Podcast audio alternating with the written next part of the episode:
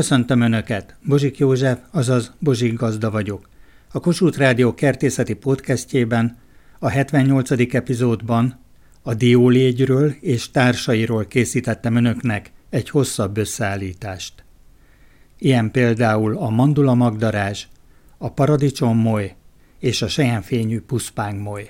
Azután érdeklődöm, hogy a dióforó légy ellen mikor kell permetezni. A diólégy, teljes nevén a nyugati dióburok fúrólégy. Ugye az első kérdés az, hogy mikor rajzik. Koncsák Tamás vagyok, üdvözlöm Bozsik gazda. Hallgassuk meg ezt a tanítást archív felvételről. Idén, 2022-ben Július 1-én helyeztem ki a diófákra sárgalapokat a dióburok fúrólégy észlelésére. Ebben az évben július 4-én észleltem az első példányt, ez két héttel korábbi, mint a tavalyi évben, ugyanis 2021-ben július 15-én észleltem az elsőt. Nem tudom, a szárazság vagy a nagy meleg miatt, de körülbelül két héttel korábban kezdődött el idén a rajzás. Mi biztonságból az országos hálózatban már kiraktuk a sárga lapokat, mert sohasem lehet tudni, hogy például az enyhetél nem gyorsítja meg majd a kikerésüket. Zsigó György, a Magyar Növényorvosi Kamara Budapesti alelnöke. Hiszen ők báb formában ott vannak a saját diófánk alatt, vagy a szomszédban, és onnan a kellő hőszeg megkapása után kirepülnek, és már is kezdik a párzásukat, és a tojásrakást szórják be majd a tojásokat a zöld diónak a burka alá. Halvax Béláné vagyok Dombovárról, növényvédő szakmérnök, a Magyarországon forgalomban lévő és beszerezhető csalétket a dióburok furólégy elleni védekezésnél. Ennek a szernek van engedélye, a hatóanyaga cukor, poliszaharit és fehérje, és ehhez kell hozzátenni az engedélyezett készítményt egy tizede növényvédőszer kell hozzá, szükséges, és a diófára szalagszerűen kell durva cseppekben kijutatni a fa kétharmada magasságában körbe. Ezt a csalétket hetente kell kijuttatni, vagy ha csapó eső, vagy 10 mm-nél nagyobb eső lemossa, akkor meg kell ismételni. Augusztus 20-áig fogyasztják el a nőstények, utána már nincsen érési táplálkozás, akkor a szorványdióban a rövid élelmezés egészségügyi várakozási idejű pirétroiddal azzal meg lehet oldani. Koncsák Tamás Piliscsében ezt tette, ahogy tanár úr elmondta, sárga ragacsos lappal megfigyelte a rajzás kezdetét, és ahogy nézzük itt a növényvédőszerek listáját, van olyan kontaktszer, mélyhatású piretroid, illetve az acetamiprid, amely felszívódó rovarölőszer, ő kettő az egyben a felszívódót és ezt a kontaktszert használta, 14 naponta permetezett, és motoros permetezőgéppel be tudta permetezni a hatalmas fákat is. Tulajdonképpen ugyanígy védekeznek a Donántúli profi diósok is, tehát teljesen stimmel ez a technológia, tehát ilyen módon meg lehet fogni a dióborok legyet kétségkívül. Dr. Pénzes Béla, a rovartan professzora. Tanár úr mutatja be a nyugati dióburok fúró legyet, vagyis a diólegyet. Sajnos ezen a fán 2017-ben jelent meg a dióburok fúrólégy. 2011 óta van tudomásunk, hogy ez a kártevő Nyugat-Magyarországon megjelent. Mára már katasztrofális károkat okoz. Ősszel szeptemberben Nyugat-Magyarországon, Zalában, szülőföldemen jártam, és azokon a szorványgyümölcsösökben, diósokban, ahol korábban minden évben nagy mennyiségű termést takarítottak be, és adták el a kereskedőknek, a kártétel mértéke közelítette a 100%-ot. A dióburok furólégy egy idegen honos kártevő, amerikai kontinensről származik, Magyarországon sajnos hazára lelt, és az elmúlt esztendőkben, 2011 óta mondhatom pici túlzással akadály nélkül szaladt végig az országon, mára már Borsod megyében is megtalálható, és a védekezés nagyban nehezíti az, hogy a diófa állományunk döntő többsége, több mint 80%-a szórványban van. Üzemi ültetvényekben sem könnyű a védekezés tekintettel, hogy ez egy nagyon elhúzódó rajzású állat. Egy nemzedéke van, a rajzás július elején, közepén kezdődik, és augusztus közepéig tart, tehát nagyon-nagyon hosszú elhúzódó a rajzása, és ennek következtében ismételt kezelésekre lenne szükség, még akkor is, hogyha a fákat üzemi körülmények között speciális növényvédőgépekkel a rajzás időszakában a rajzó imágó ellen tudjuk kezelni, de hát szorványgyümölcsösökben egyedi kezelés ezzel a módszerrel nem elképzelhető milyen kártételt okoz? A dió zöld burkába rakja a tojását. Ugye ez az állat a forró legyek családjába tartozik, és a tojócsövével a zöld dióburok bőrszövete alá rakja a tojásait, többet egy dióra, és a tojásból kikelő nyüvek felélik a dió burkát, és a dió burok megfeketedik, elrothad, és érés idejére, gyümölcs érés idejére már a köldökön keresztül behúzódik a rothadási folyamat a magvak felületére is, értéktelen lesz a gyümölcs. Itt egyedüli lehetőség az imágók, tehát a legyek elleni védelem, a tojásrakás megakadályozása. Előbb-utóbb kialakulnak azok a védekezési módszerek, technológiák, üzemi körülmények között, amivel eredményesen lehet védekezni, de mindenhol, ahol ez a kártevő jelen van, problémát okoz, többszeri növényvédőszeres kezelése van szükség. Bioültetvényeket is különösen érinti, ahol egyáltalán nem használhatók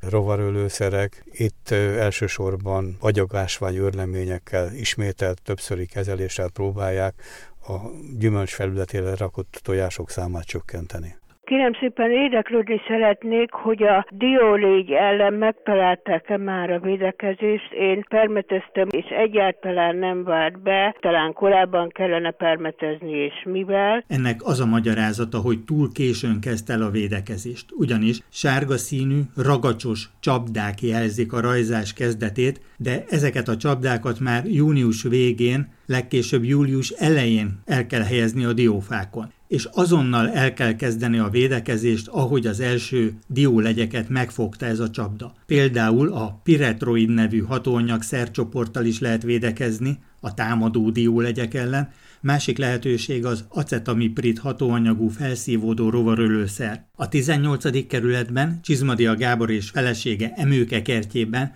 éppen támadtak a diólegyek, amikor ott jártam, Ugye az első kérdés az, hogy mikor rajzik. Itt a dióburok fúró légy. Igen. Csizmadia Gábor kérem, hogy jöjjön erre, itt van a dió szemen igen. rajta a légy. Igen, igen. Rajzi. Igen. Most igen. reppent el. Emőke nem látta éppen. Nem, nem, nem erről lemaradtam. Akkor a mindegy cseresznyelégy, sávos szárnyai vannak, sárga ragacsos lappal lehetne gyéríteni. Itt van, ide repültek, itt vannak ketten is. Igen, most repültek el, ott van. Most látom már, legalább megismerem. A következő dión is ott van fönn. Oh. Hát kellene valamit tenni. Van sárga lapunk. Koncsek Tamás, bányamérnök és kiváló hobbikertész, ő részletesen elmondta a védekezés menetét. 2019-ben már nagyon jól meg tudta védeni a diófáit, még 2018-ban súlyos kárt szenvedett. A sárga ragacsos lapokkal jelzi a rajzást, és utána folyamatosan egy felszívódó, valamint egy kontakt rovarölőszerrel, tehát egy acetamiprid hatóanyagú felszívódó rovarölőszerrel és egy piretroid hatóanyagú kontakt szerrel folyamatosan védekezik, mhm. motoros permetezője van, és azzal tudja megvédeni a fáit. Talán ezek megmaradnak, ami fönn van most. Kellene védeni. Most be fogom permetezni. Van olyan, az itt van? Van. Szeretném megkérdezni, hogy a fekete héjú dió, ha fehér a belseje, meg lehet enni, mert azt hallottam, hogy mérgező. A jó ízű dióbél ehető, nem mérgező. Szeretném hangsúlyozni még egyszer, hogy ehető és nem mérgező, ne higgyünk a mérgezésről szóló tévtanításoknak. Lakatos Tamás hobbikertész, ő is eltávolítja a diószemek külső fekete burkát, és a jóízű kívülről sértetlen diószemeket a családjával elfogyasztja. Azelőtt nem volt, egy kicsit ilyen baktériumos betegség volt rajta. Győrből Börzsei Gyuláné beszélek. Nekem is olyan diófám van, aminek a termése tiszta fekete, gusztustalan, bevonat lett a zöld burokból, és amikor lekotortam róla, akkor tele volt nyűvel. Erre lennék kíváncsi, hogy mit kellene ezzel csinálni, vagy mi a baja, mert különben a dióba benne van, rendesen benne van a dió. Nem annyira fehér, mint régen, de ehető húsa van neki, csak hát ez a rettenetes fekete trúcsuma, ezt le kell róla kaparni. Hát ez nagyon gusztustalan, gondolom, hogy van valami eljárás. Tényleg csak annyi, hogy amikor összeszedem, akkor kicsit olyan gusztustalan feketés trutyi van rajta, azt le kell taposni róla, és utána megszárítani, és tökéletesen használható. Tehát, nem ment tönkre a belseje. Én nekem bajt nem okozott. Tehát a belseje az hibátlan. És akkor végül is annyira jól záródik, hogy ezek a nyűvek, hogy nem teszik tönkre, mert sajnos vannak olyan diók, amelyeket teljesen tönkre tesznek, tehát kívül belül. És ugye itt most egy új kártevő, ami megérkezett, Amerikából, először Nyugat-Európába, majd Nyugat-Európából, sajnos most már hozzánk is, ez a dióburok fúró légy. Diólegyekkel még úgy igazából nem találkoztam. Lakatos Lili. Nem is nagyon tudtam, hogy mitől van ez a feketés ragacs a dióburokban, de most, hogy megtudtam, szerintem utána járok. Már korábbról tudom, hogy Lakatos Liza nagyon szereti a rovarokat, akkor esetleg az életciklusát kifigyelni, megtanulni, és akkor annak megfelelően védekezni. Tehát például ez a sárga ragacsos lap, ez ugye jelzi, hogy mikor támad, és hogyha sok ilyen ragacsos lapot teszünk föl, akkor a legtöbb dióburok fúrólegyet össze is foghatja. Hát igen, én se találkoztam még nagyon ezzel a diólégyel, nem is tudtam, hogy van nálunk, és hallottam már róla, de nem különösebben jártam utána, de hát majd utána fogok járni. Dió, dió süti, és tönkre teheti sajnos ez a diólégy. Igen, a dió szedés az nálunk az mindig is szintén egy közös családi program. Lakatosné, hő nemese. Most így ez a ragacsos valami azért kicsit megnehezítette a dolgokat, de azért túléptünk rajta, és hát nagyon sok finom süteményt szoktunk belőle készíteni. Mi a kedvence a családnak? Hát én a diós beiglit szeretem a legjobban, mert az nagyon finom, de van ilyen diós pite, amit készítünk, úgyhogy szeretjük a diós dolgokat. Na meg a diós palacsinta, cukorral összekeverni, keverve, és bele kell tenni a palacsintába, rá kell önteni csokiszószt, és kész. Miután most abban az időszakban beszélgetünk, hogy akár zöld dió befőttet lehetne készíteni, és most még előtte vagyunk az első támadás előtt, tehát lehet nem alkoholos variációkat is készíteni, hiszen mondjuk a zöld dió likőr talán az az egyik legnépszerűbb, de zöld dióból mindaddig, amíg átszúrható, a csontár nem erősödik meg, addig sokféle módon feldolgozhatjuk. Csináltam egyszer zöld dió lekvárt, mert ez az időszak, ez most abból a szempontból jó, mert egy kicsit hullik a dió, tehát biztosan túl kötötte magát, és vannak egészen kicsi szemek, azt össze kell szedni, meg kell szurkálni, és hetekig, ez a hetekig, ez egy-két hetet jelent, minden nap cserélt vízben kell áztatni, így kezdődik. Utána persze az az edény, az meg lesz színezve, megbarnul, de ez részletkérdés, és utána meg kell főzni, le kell turmixolni, bot turmix, ez a konyha technológia csúcsa nálunk, és tökéletes. Hát persze cukorral nagyon jó. Érdekes, hogy egy kicsit almás ízű lesz a lekvár, de nagyon csúnyán néz ki, ilyen zöldes, barnás, de nagyon jó. A diószemek gyakran megbarulnak és feketék lesznek. A diónak az egyik oldala barnul, feketedik. Pucolgattuk, le kellett kaparni róla ezt a fekete, mint a szurok olyan volt. Kukacot láttunk alatta, és nem tudjuk ez milyen betegség. Ennek több oka is lehet. A diónak van baktériumos, valamint gombás betegsége is, amely szintén okozhatja ezt a fekete burkot. Mindkettő ellen a rézhatóanyag hatásos. Igen ám, de van egy új kártevő is, a nyugati dióburok fúrólégy, más szóval diólégy, óriási károkat okoz évek óta olyannyira, hogy sokan ki akarják vágni a diófákat. De a diólégy miatt ugyanúgy nem kell kivágni a diófákat, mint ahogy a cseresznyelégy teljes pusztítása esetén sem kell kivágni a cseresznyefákat. Csak azt szeretném megkérdezni, hogy a diófán mikor lesz az a rajzás, amikor permetezni kell, hogy normális diót kapjunk. Kedves hallgatóink kérdezik, hogy a nyugati dióburok fúrólégy mikor fog támadni, és hogyan tudunk ellene védekezni. Azután érdeklődöm, hogy a dióforó légy ellen mikor kell permetezni. A diólégy, teljes nevén a nyugati dióburok fúrólégy. Ugye az első kérdés az, hogy mikor rajzik. Üdvözlöm, Bozsik Gazda, Koncsek Tamás beszélek Pilissévről. Hallgassuk meg ezt a tanítást archív felvételről. Azért hívom önt, hogy közöljem önnel. A Diópurok fúró légy 2020. július 24-én megjelent a kihelyezett sárga lapokon. Ez néhány nappal későbbi, mint a tavalyi, tavalyi július 18-án jelentek meg.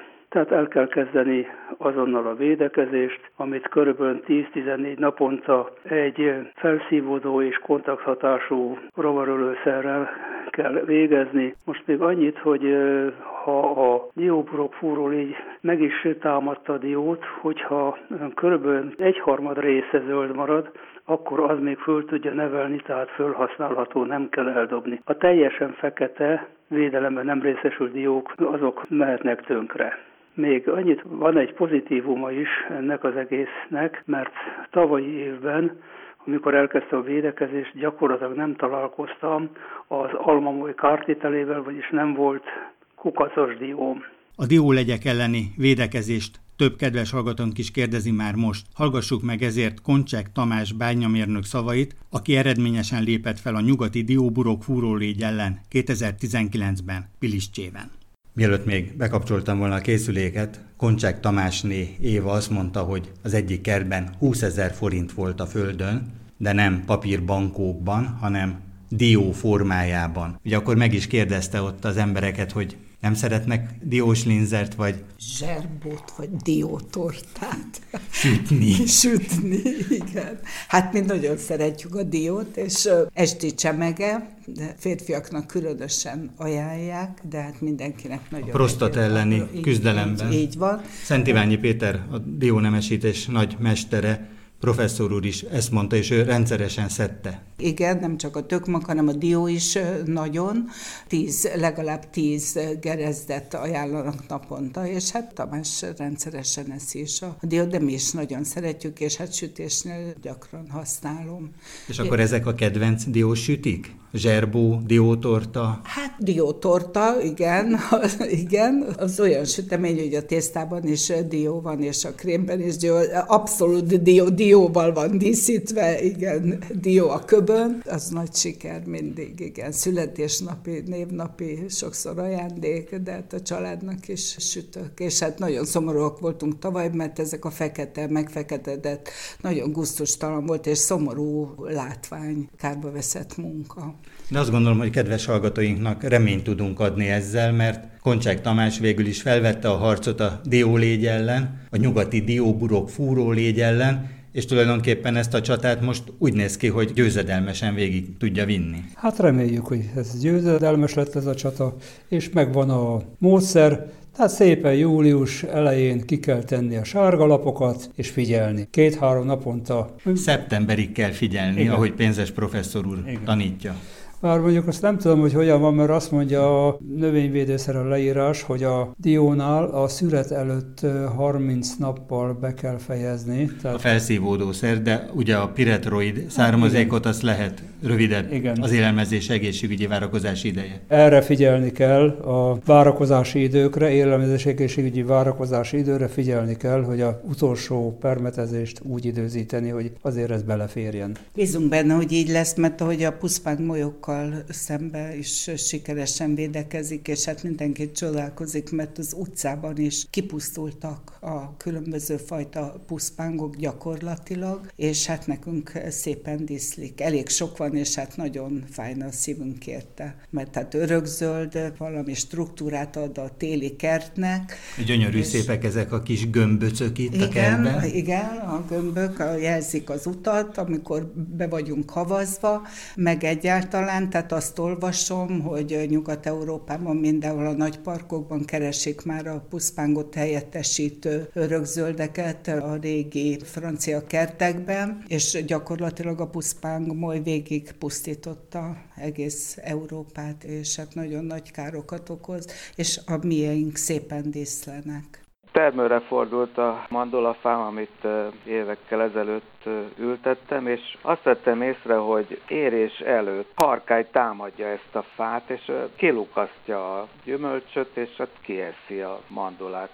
Na most egy párat levelt, ezt föltörtem, és azt vettem észre, hogy kis kövér kukac van a mandolába, és ott falatozik. Most nem tudom, ilyenkor virágzás után gondolom, ilyenkor kéne megpermetezni valamivel a kukac ellen. Ez érdekelne. Kedves hallgatónk rendkívül pontos leírást közölt, ez a mandula magdarázs. A klímaváltozás hatásai megdöbbentő példát mutat dr. Pénzes Béla egyetemi tanár, hiszen itt van egy déleurópai károsító. Én egy jó ideig a klímaváltozásban nem hittem. De miután az elmúlt 10 15 évben legalább 20 olyan kártevőt találtunk meg, amelyik mediterrán eredetű. Kénytelen vagyok tudomásul venni, hogy változik a klímánk. A behurcolt kártevők közül sok példát tudnék mondani. Az egyik legnagyobb élmény volt a lyukas mandula felfedezése. Azt a lyukas volt a népnyelv is ismeri, lyukas magyarót sem ér szokták mondani. 1999-ben és azt követő években a mandula ültetvényekben megjelent a mandula magdarás kártételére, a termesztők úgy figyeltek fel, hogy az őszi időszakban, a mandula szület időszakában mindig maradt olyan gyümölcs a fán, olyan termés a fán, ami nem akart lehullani. Most ezeket a terméseket aztán megvizsgálva kiderült, hogy bennük a mandula magdarázs lárvája tartózkodik, ott a fán telel, a szerencséje van akkor a fa tetején, ha nem, akkor alatta, de azt is minden különösebb gond nélkül átvészeli. Tavasszal átalakul a áttelelt lárva előbábbá, majd bábbá, és a előző évi mandulából a mandula magdarázs imágója körülbelül május közepén rajzik, amikor a mandula eléri a 2-3 cm nagyságot. És a tojásait belerakja a mandula termésébe, a héjába, a bőrszövet alá, és a kikelt lárva a gyümölcs mag részét éli fel, és ezzel nagyon súlyos károkat tud okozni. Ahol ma Magyarországon mandulát termesztenek, nagy valószínűséggel ez az állat előfordul. Itt a Buda környéki kerületen, Szentendre térségében tömegesen gyűjthető az állat. Nagy Zoltán vagyok Kalocsáról, a segítségüket szeretném kérni. Van két darab nagyon gyönyörű mandulafám, Olaszországból származó öntermékeny két fám van, és tavaly is úgy jártam már, hogy a szület előtt, illetve a mandula leszedés előtt észrevettem, hogy a terméknek az oldalába mindegyikben ilyen egy-másfél milliméter átmérő lyuk van, és legnagyobb megrökönyödésemre, mikor jobban átnéztem, gyakorlatilag selejtessé vált az egész, mert nem használható, kiszáradta a magja igazándiból. Szakirodalommal nem találtam nyomát arra, hogy ezt milyen permetezőszerrel és mikor kellene permetezni, erre kérnék szépen egy szíves segítséget, tehát hogy mikor és milyen permetezőszer, ami ezt a rovar behatolást igazándiból megszünteti. Hogyan tudunk ellene védekezni? Hát az első legfontosabb, hogy a fához makacsul ragaszkodó terméseket is le kell a fáról szedni, le kell verni, összegyűjteni, és ezeket meg kell semmisíteni. Ezzel a helyi populáció gyakorlatilag jelentősen mérsékelhető. A másik lehetőség, hogy ezekből a károsított gyümölcsökből, termésekből, amelyekben ment van a telelő lárva, egy kisebb csoportot, néhány darabot félreteszünk, egy izolátorba, egy egyszerű befőttes üvegbe tesszük, lekötjük valami tülvászonnal, és szabadföldi körülmények között figyeljük május közepetáján, hogy mikor jelennek meg a darazsak. És hogyha ez ezek az állatok rajzanak, akkor feltétlenül indokolt a védekezés. Egyszeri kezelésre van szükség, érintő hatású rovarölőszerrel, növényvédőszeres kezelésre érzékenyek, bármelyik olyan kontakthatású készítmény, amelyik mandulában engedélyezett, hatásos ez ellen a kártevő ellen. A lényeg, hogy a rajzás idején történjen a kezelés. Most én itt láthatom ezt a kis gonosz tevőt, ha szabad így fogalmaznom, és hogyan tudjuk leírni kedves hallgatóinknak, illetve ugye nem ezt kell figyelni, hogy ez megjelente vagy sem, ha még sosem láttak ilyet, hogy ez hogy is néz ki, mert ez elég pirinyó lehet. Ez kb. olyan 5-6 mm nagyságú, koronfekete színű, erőteljes torral megáldott darázs, de úgy gondolom, hogy ha valaki veszi a fáradtságot, hogy kineveli, a rajzás idejét megfigyeli, természetesen akkor van jelentősége, ha több fáról van szó. Ha egy fa van, akkor nyilvánvaló, hogy ez a megfigyelés egy jó játék, nem több. A mandula magdarás tojásait a zöld mandula belsejébe rakja tavasszal. A kikelő lárva elfogyasztja a magbelet. A mandula magdarásnak egyetlen nemzedéke van. Tavasszal 1-2 mm-es lyukat rágnak a csonthéjon, amin keresztül kirepülnek a kifejlett egyedek. A tavaszi rajzás idején mintegy 3-6 napig párosodnak a kifejlett rovar rovarok és gyümölcsönként egy vagy több tojást is lerakhatnak. Egy-egy darázs összesen akár 100 tojást is lerakhat. Tíz nap múlva kell neki a tojásból a lárvák. A lárvák megjelenését nagyítóval is nehéz megfigyelni, mert a tojás mérete nem éri el a mindössze 0,4 mm-t sem. A tojás fehér színű, így akár összemosódhat a zsenge mandula hamvas színével is. A védekezést a görögök 10-15%-os lárva kelésnél kezdik meg. Görögországban például ez az időpont március végére esik általában, hiszen ott nagyobb a hőszeg, mint nálunk, és ezért korábbi a rajzás, hiszen a rovarok fejlődés menete szoros összefüggést mutat a hőszeggel. A hazánkban közismert szilvadaráshoz tudnám hasonlítani, tehát a védekezés menetét, és ennek fundamentuma, hogy a peterakást kell megelőznünk, tehát még mielőtt a kis darazsak leraknák tojásaikat. Mert ha elkéstünk, akkor ugyanúgy, mint a szilvadarázs esetén, a manduladarázsnál is nagyon súlyos károkat szenvedhetünk az a helyzet, hogy lárvának kellene bent lenni a mandula. Hát, az, hogy nézze, én nem találtam egyetlen egy rovart élősködőt benne, és amikor föltörtem, akkor még egy összeszáradt mandula magot találtam, amit gyakorlatilag semmire nem lehet használni. Nem volt rajta rágás nyom? Rágás nem volt rajta, csak össze volt száradva.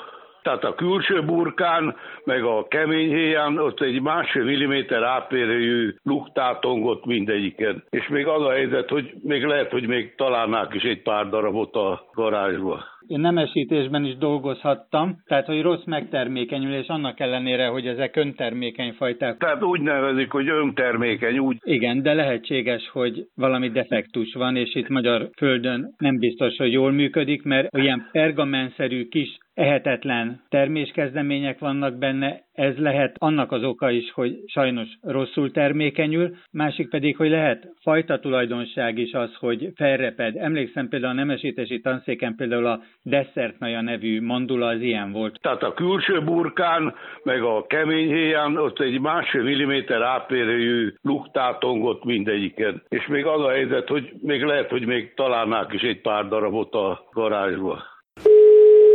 Húsz éve van nekem gyönyörű buxusom, és most ezen a nyáron a szép gyönyörű nagyra nőtt buxusom teljesen száradt ki, és valamilyen bogár, vagy nem tudom mi, valami megtámadhatta. Az egész fa, egész házmagasságú, minden pusztul ki. Még van egy másik, az még teljesen nem. Tessék mondani, mivel tudnám én ezt megmenteni, vagy ha lefaragnánk, teljesen lenyírnánk az egész ágait, és a törzs megmaradna, az még talán akkor kihajtana? Nagyon agresszíven terjedő fajról van szó. Néhány évvel ezelőtt jelent meg Nyugat-Magyarországon. Dr. Pénzes Béla egyetemi tanár, a rovartam professzora. Katasztrofális károkat okozott. A puszpánk bokrokat teljes egészében tarra rágta az állat. Természetesen nem a lepke, ami itt röpköd a dobozunkban, hanem a hernyók. 4-5 centi nagyságú lárvái hihetetlen étvágyjal rágják a puszpánk levelét. Így a nyár végi időszakban rajzik az állat, lerakja a tojásait a puszpánk bokor leveleire. A kikelő lárvák a nyár végi őszi időszakban rágják, hámozgatják a leveleket, nem vesszük észre. Majd következő évben az áttelelt lárvák a tavasz beköszöntével táplálkozni kezdenek, és ilyenkorra néhány hét alatt arra rágják a bokrot védekezés hiányában. Egyedül a buxust, vagyis más szóval a puszpángot károsítja, gyakorlatilag megfékezhetetlen, nem lehet leküzdeni? Leküzdhető, de kémiai növényvédelmi kezelésre van szükség. Kollégáim Vétek Gáborék, akik ennek a témakörnek a kutatói, még nem találtak olyan természetes ellenséget, ami eséllyel visszaszorítaná az állatokat. Tömegszaporodás terjedés stádiumában van az állat. Genesiáson itt nem csak a mi házunk udvarában lévő buxust pusztította el, hanem a községháza környékén is volt egy sövény, amit tarigre rágott ez a kártevő. Ma már gyakorlatilag az ország jelentős részén megtalálható ez a faj. Aktívan is nagyon jó repül, itt látható hatalmas szárnyakkal. A kifejlett repke szárnyfelülete csontfehér és barna szegéllyel. Vannak olyan példányok, amelyek teljesen barnák. Barna változata is ismert az állatnak. Jó magam Zala megyében is megtaláltam ezt a barna változatot. Sajnos a teleinket a lárvák nagyon jól bírják, nagyon gyorsan bekövetkező károkat okoznak. Középzöld színű, a lárva fekete szemölcsöket látunk, sárga foltokat, fekete-barna fejtokja van, és kifejlett állapotban akár az 5 centit is eléri.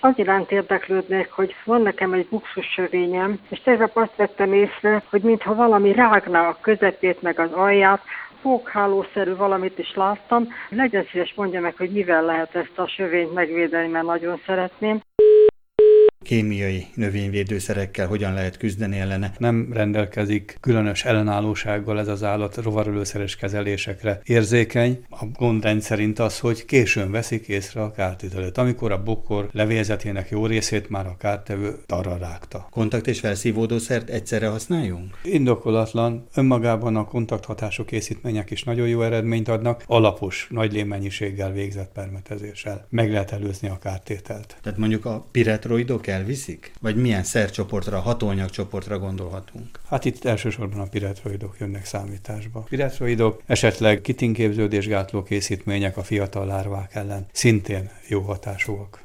Magyarországon most már nem termesztenek gyapotot. Hogy jelent meg magyar földön a gyapottok bagoly lepkede óriási károkat okozott paprikában, paradicsomban, de kedves hallgatóink például a muskátli virágban találják meg.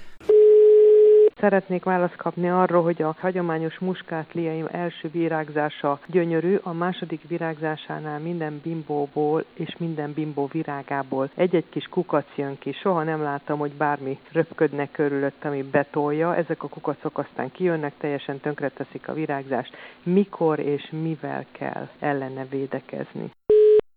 Ez a kártevő a mediterrán régió, trópusi területek egyik legjelentősebb lágyszárú növény kártevője. Dr. Pénzes Béla, egyetemi tanár, rovartan professzora. Magyarországon 1994-ben jelent meg, olyan mértékben, hogy fölfigyeltünk rá. Délkelet Magyarországon, Békés Csaba térségében másodvetésű zöld babban okozott először nagyon súlyos károkat. Olyan mértékű volt a kártétel, hogy nem akadt a több tíz hektáros táblán olyan babhüvely, zöldbabhüvely, amelyiken a kártevő rágás nyoma ne látszott volna, vagy gyakran még a lárva a hüvelyben is megtalálható volt. Ez volt az első olyan döbbenet, hogy milyen félelmetes károkat tud okozni, és hát azóta a kártevő kisebb-nagyobb populációval minden évben előfordul. Bár képes Magyarországon áttelelni, de ez az állat nagyon jó vándorlási hajlammal rendelkezik. Az első nemzedék vélhetően a hazai áttelő populációból származik, ez mindig kisebb, fogják a feromoncsapdák, de jelenték értéktelen kártétel szempontjából. A második nemzedék, amelyik rendszerint július 10-e körül vagy azt követő időszakban jelenik meg, az már jelentősebb tud lenni, évente változó populációval, de ebben az időszakban a július közepétől akár szeptember végéig tenyésző lájszáró növényeknél, különösen a paradicsomnál, paprikánál, kukoricánál katasztrofális károkat tud okozni. Berág a termésbe, elsősorban a növény generatív részeit károsítja, a virágot, bimbót, termést, berág a paprika belsejébe, és sokszor gyanútlanul fölvágjuk a paprikát, és benne találjuk a 3-5 centi nagyságú fejlett lárvát. Ugye fiatalkorban berágott, berágási nyomát nem látjuk, és néhány hét alatt kifejlődik a paprika bogyó belsejében a megtámadott paradicsom bogyó, amelyikben lyukat fúr, elrothad. A védekezés hiányában paprika paradicsom állományokban akár 50%-os kártételt is okozott. Azért nagyon nehéz ellene védekezni, mert elhúzódó a rajzása, hullámokban jelentkezik, feromoncsapdával tudjuk csapdázni a kártevőt, jól mutatja a rajzást, de önmagában, ha feromoncsapda fogja, nem lehetünk biztos biztosak, hogy ez egy átvonuló populáció, vagy már tojás lerakásra alkalmas populáció. Éppen ezért a gazdának, növényvédő szakembernek a feromoncsapda fogása után érdemes a területet megvizsgálni, amennyiben a növényeken lerakott tojásokat lát, akkor három-négy nap múlva várható a lárvák kelése. Megjegyzem, hogy ezek a tojások meglehetősen aprók, mák-mag nagyságúak, kezdetben csontszínűek, és 24 óra elteltével szürkére színeződnek. És ezt követően három-négy nap múlva várható a lárvák kelése, akkor van esélyünk, hogyha a lárva kelésének idejére a növényvédőszert kijuttattuk a területre. A legnagyobb problémát az okozza, hogy a veszélyeztetett növények közül a zöldségfélék, paprika, paradicsom folyamatosan érnek. Hónapokon keresztül születeljük ezeket a növényeket, és még nagyobb probléma, hogy virágoznak is. És látogatják a méhek, bár nem olyan túl nagy mértékben, de csak azok a növényvédőszerek használhatók, amelyek vagy méhkimelő technológiában felhasználhatók virágzó állományban, vagy méhekre egyáltalán nem veszélyesek. Kedves hallgatóink számtalan paradicsommal kapcsolatos kérdést tesznek fel. Dr. Pénzes Béla egyetemi tanárral, a rovartan professzorával nézzük azt az előadást, amely a tanár úr tartott. Hogy is hívják ezt az új jövevényt? Tuta absoluta, dél-amerikai paradicsom moly. Ez a Magyarországon élő barackmolynak rendszertanilag rokona. Ez egy olyan kártevő, amelyik 2006-ig kizárólag Dél-Amerikában fordult elő. Behurcolták Spanyolországba, óriási károkat okozott, a paradicsom levelét és ami még nagyobb baj a termését károsította, elmulasztották a hatásos védekezést, sőt, ezt a kártevőt Európában 2006 és 2010 között paradicsom terméssel hurcolták be a legkülönbözőbb országokba, nem csak Európába, hanem Észak-Afrikába is 2010-ben megjelent Magyarországon. Azokban a kertészeti paradicsom termesztő növényházakban jelent meg, ahol a nagy áruház láncba szállítottak és cseregöngyöleget hoztak. Tehát cseregöngyöleggel érkezett ez a kártevő, és hát azóta a hazai növényházakban számolni kell ezzel a kártevő fajjal. Sőt, ami még nagyobb gond, hogy növényházakból kiszabadulva a nyári időszakban paradicsomon, paradicsom levelén, termésén, illetve burgonya levelén szabadföldi körülmények között is megjelenhet ez a kártevő. A kártételét hogyan mondhatjuk el hallgatóinknak? Itt vannak előttünk a képek, a kárképek. Nagyon könnyű felismerni a kártételét. A paradicsom levelén lárvajáratokat látunk, tehát bent a levél szövetében lárvajáratot, mi rovatannal foglalkozók úgy nevezzük, hogy aknát készít az állat. Időnként kijön a felszínre, majd ismét berág a levél szövetébe, majd esetenként a lárvák a bogyóba is berágnak, tehát magát a termést is fertőzik. Az önmagában, hogy a lárva berág rendszerint a csuma alatti részen, az önmagában használvehetetlené teszi a paradicsom termését. Magyarországon mennyire jelentős? Két évvel ezelőtt egy nagyon jelentős kártevő volt, de azt tapasztalom, hogy a kollégák megtanulták,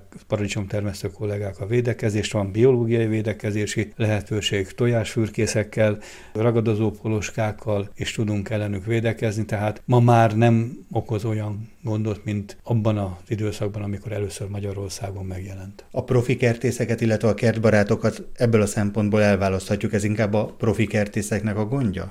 Így van, elsősorban a professzionális hajtatással foglalkozó kertészeknek a gondja. Szabadföldi körülmények között paradicsomon nagyon-nagyon ritkán elvétve, akkor jelenik meg, hogyha közelben nagyobb felületű hajtatóház van. Tehát akkor ez volt, amit most tanár úr elmondott, a dél-amerikai paradicsom kalandja. Így van. Kedves hallgatóink, van egy éjjel-nappal működő üzenetrögzítő, ezen várom az önök kertészeti kérdéseit, amelyek alapján készítem el az újabb összeállításokat. A telefonszám a következő 061 328 73 00. Várom önöket egy újabb epizóddal a Bozsik Gazda Podcastben.